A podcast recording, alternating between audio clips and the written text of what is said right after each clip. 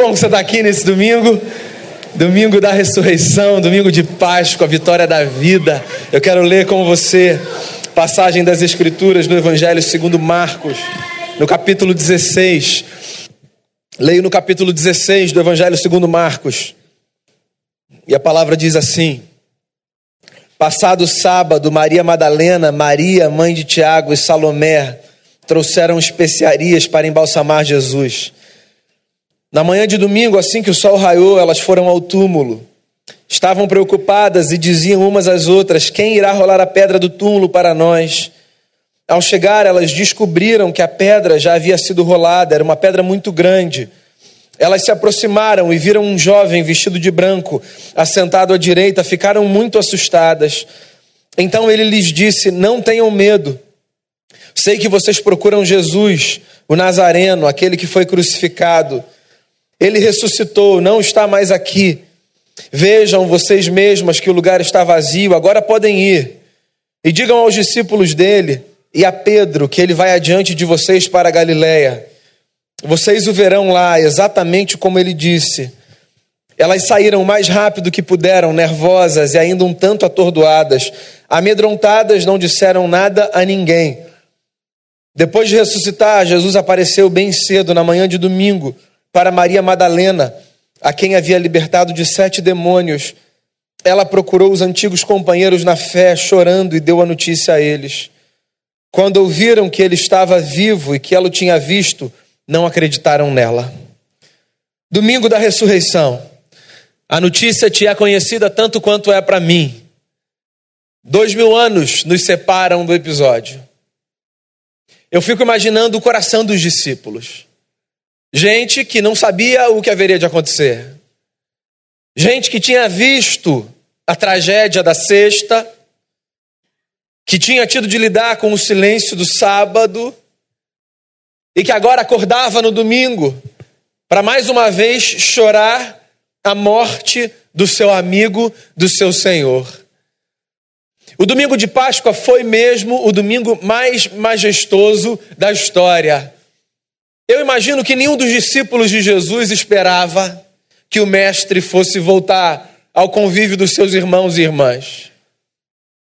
Marcos diz para a gente que algumas mulheres foram ao sepulcro e foram levando consigo perfumes, o que me faz acreditar que elas não tinham a menor expectativa em relação à ressurreição. Levava-se perfume a um sepulcro por duas razões como uma forma de honrar o morto, cuidando do seu corpo, e como uma forma de preservar aquele ambiente do cheiro de decomposição. Diferente dos egípcios e de outros povos, os judeus não embalsamavam os seus mortos.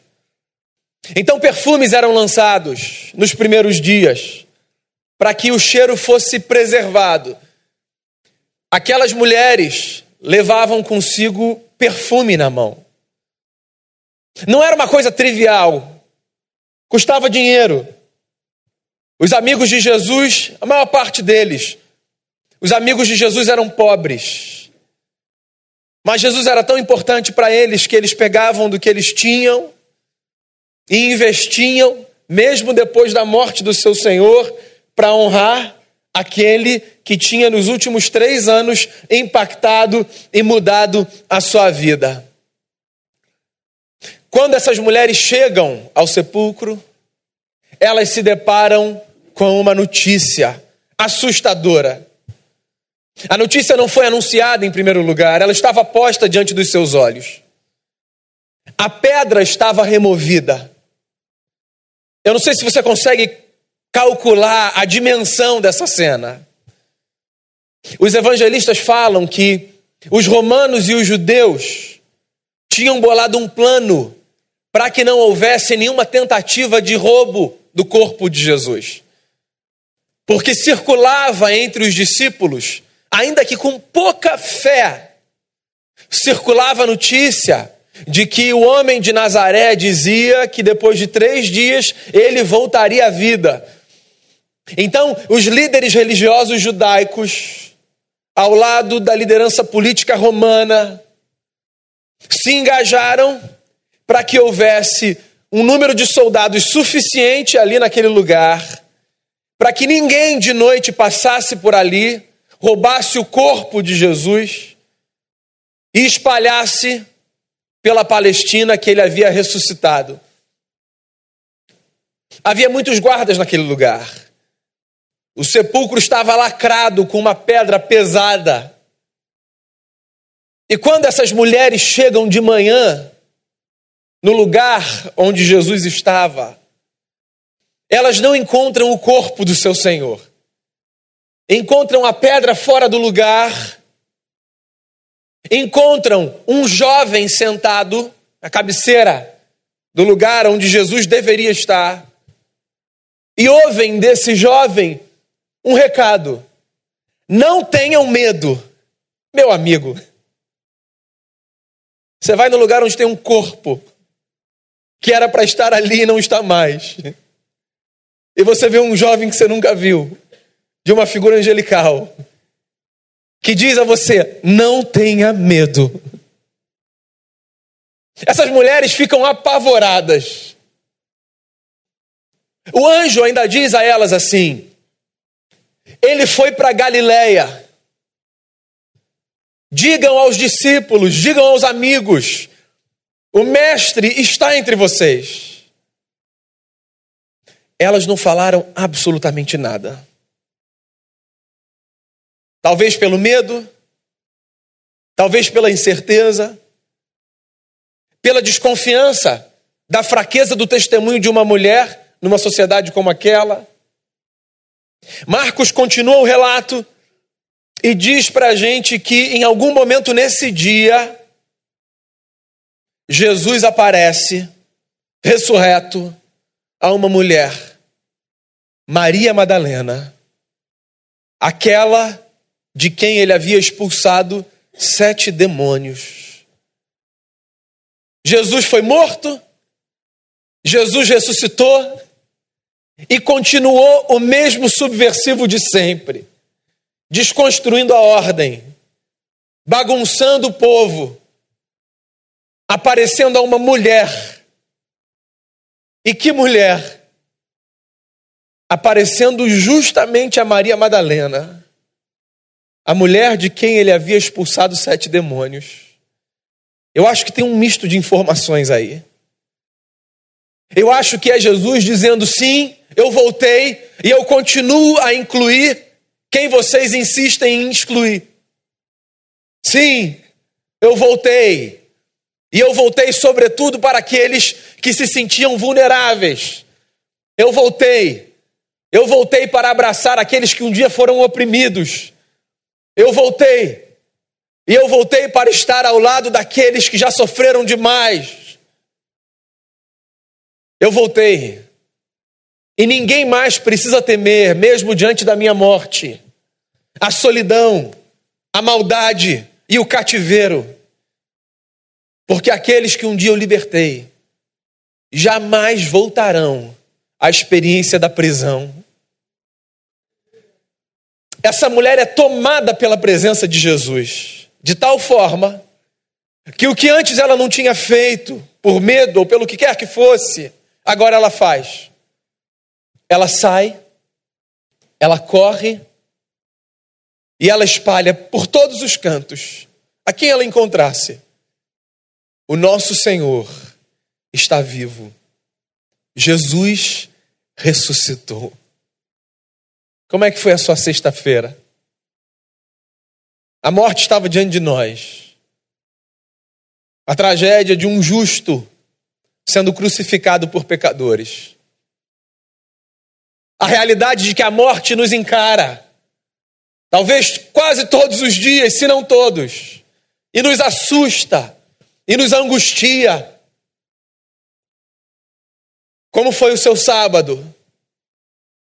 O silêncio diante da morte, a incerteza do porvir, as muitas perguntas que são feitas, as muitas respostas que não são oferecidas. A sexta passou, o sábado ficou. Hoje é domingo de manhã. O sol acordou antes da gente, lembrando a mim e a você que a vida venceu. O sepulcro está vazio. O nosso rei vive, permanece vivo, caminha entre nós, fala-nos ao coração, abraça o nosso peito, confirma o seu amor, manifesta a sua graça, diz: Eu estou com vocês. E assim estarei todos os dias da vida de cada um. As nossas lágrimas nesse domingo são lágrimas de constrangimento por tamanho amor e de alegria por tão grande favor.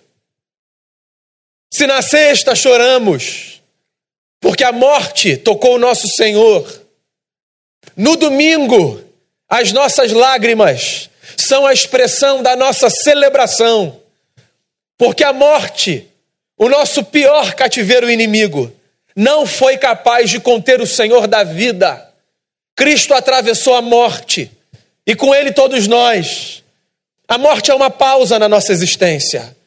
A morte nos faz calar, a morte nos faz tremer, mas a morte nos faz lembrar que sobre ela está o Senhor da vida, nos chamando para uma existência plena, dizendo que a partir de agora, tudo que nos resta é viver o nosso melhor, esperando o grande dia em que Deus será tudo em todos, em que o choro não será mais expressão de dor, em que maldade, tristeza, algemas e luto farão parte de uma memória distante porque estaremos todos juntos ao redor da mesa, celebrando as festas do Cordeiro que foi morto e que ressuscitou por mim e por você. Seja nessa manhã o nosso coração tomado de graça, gratidão e alegria. Sejam as nossas lágrimas enxugadas pelo Cristo que venceu. Seja a nossa tristeza substituída pelo gozo da presença do Eterno. Porque o mundo pode nos preparar dias difíceis e maus. A vida pode muitas vezes nos ser cara e árdua. Por onde quer que você vá, vai com você a companhia do Cristo, que naquele domingo deixou a sepultura, foi para Galiléia, pela presença do seu Espírito e dos seus irmãos e irmãs, continua a caminhar por essa terra espalhando a todos os homens e a todas as mulheres a boa notícia de que a vida venceu e de que toda dor é passageira, porque um dia todos nós, na presença do Eterno, celebraremos a vida do Cristo que foi morto em nosso lugar, mas que reviveu pelo poder e para a glória de Deus, o Pai. Amém? Você pode dizer um amém? Louvado seja Cristo, o nosso Senhor. A mesa está posta, a ela nós nos aproximaremos com um coração grato, cheio de alegria e de esperança, porque a morte foi vencida pelo Cristo que entre nós está. Feche os seus olhos, faça uma oração no seu lugar, prepare o seu coração para esse momento. Que seja essa manhã uma manhã de gratidão a Jesus, o nosso Cristo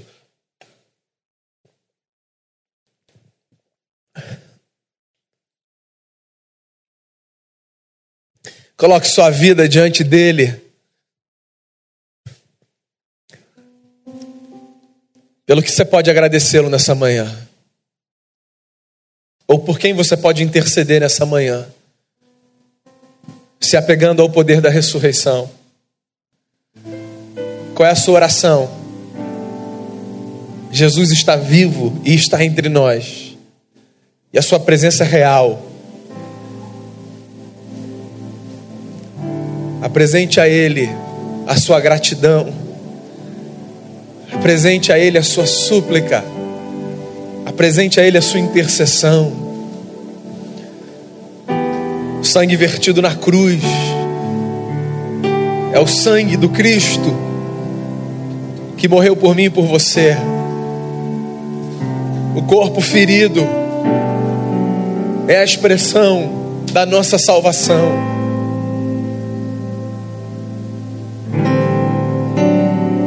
Nesse domingo a gente se reúne aqui, tantos outros em centenas de milhares de lugares ao redor dessa terra. E ainda aqueles que hoje já estão diante do Eterno, celebrando a Páscoa de Jesus. Irmãos e irmãs que um dia caminharam conosco, ou que um dia conheceremos, e que hoje diante do nosso Cristo estão. Onde está a morte, a tua vitória? Onde está a morte, o teu aguilhão? Vivos estão os nossos na presença do Senhor, celebrando esse domingo glorioso, contemplando as marcas nas mãos de Jesus, o nosso Cristo. E aqui estamos, dramatizando a bendita ceia do Senhor, anunciando como um manifesto a sua morte e a sua ressurreição até que Ele venha, e cultivando no coração a esperança de um dia estarmos todos juntos na presença do nosso eterno Deus. Pai, o nosso coração é tomado por gratidão, o nosso coração é tomado por um temor.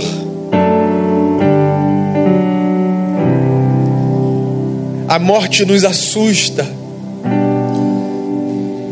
A sexta-feira é sombria. O silêncio do sábado nos ensurdece. Mas o raio de sol do domingo de manhã faz novas todas as coisas. Senhor, por quê? Por que procuramos entre os mortos aquele que vive? Por que perdemos a esperança? Por que permitimos que o medo domine o nosso coração? Faça descer sobre nós, Deus bendito, porção dobrada do teu espírito, da tua graça, da tua bondade. Que o mesmo poder que ressuscitou a Cristo dos mortos vivifique os nossos corpos e corações e almas. E nos encha de alegria, de gratidão, de temor e de reverência. Por onde a gente for, a gente leve a boa notícia: a vida venceu, o reino do bem chegou. E por onde a gente for, a gente leve com a vida e com a voz a notícia: não foi em vão, a morte no Calvário não foi vã. Hoje, como igreja, nós expressamos e celebramos a fé no Jesus que pagou alto preço por nós, no Cristo que na cruz pediu ao Pai que perdoasse os nossos pecados.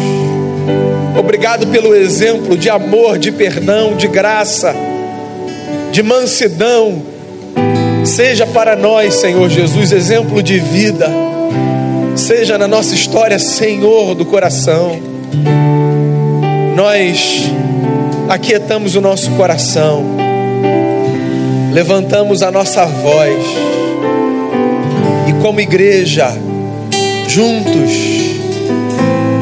anunciamos ao redor da mesa o mais subversivo e revolucionário manifesto que a humanidade já conheceu. Deus se fez homem e morreu na cruz e venceu ao terceiro dia, para que homens e mulheres superassem a angústia dos seus cativeiros e fossem feitos filhos e filhas de Deus. Ministra ao nosso coração, Pai, em nome de Jesus. Amém. Presbíteros dessa casa, quero chamar vocês aqui à frente, pastores. Você vai receber o pão você vai receber o cálice. Eu vou pedir que você aguarde as instruções para que todos participemos juntos da mesa do Senhor. Assim diz a palavra. Aguardem uns pelos outros. Façam juntos. Somos uma comunidade. Irmãos e irmãs em Cristo Jesus. Se você é discípulo de Jesus, se a mensagem da cruz e da ressurreição ecoa dentro de você, você é convidado para participar da ceia do Senhor. Não seja um espectador nesse momento, seja um adorador. Cante com o coração, ore no seu lugar e faça desse momento um momento de consagração da sua vida a Jesus, o seu Senhor.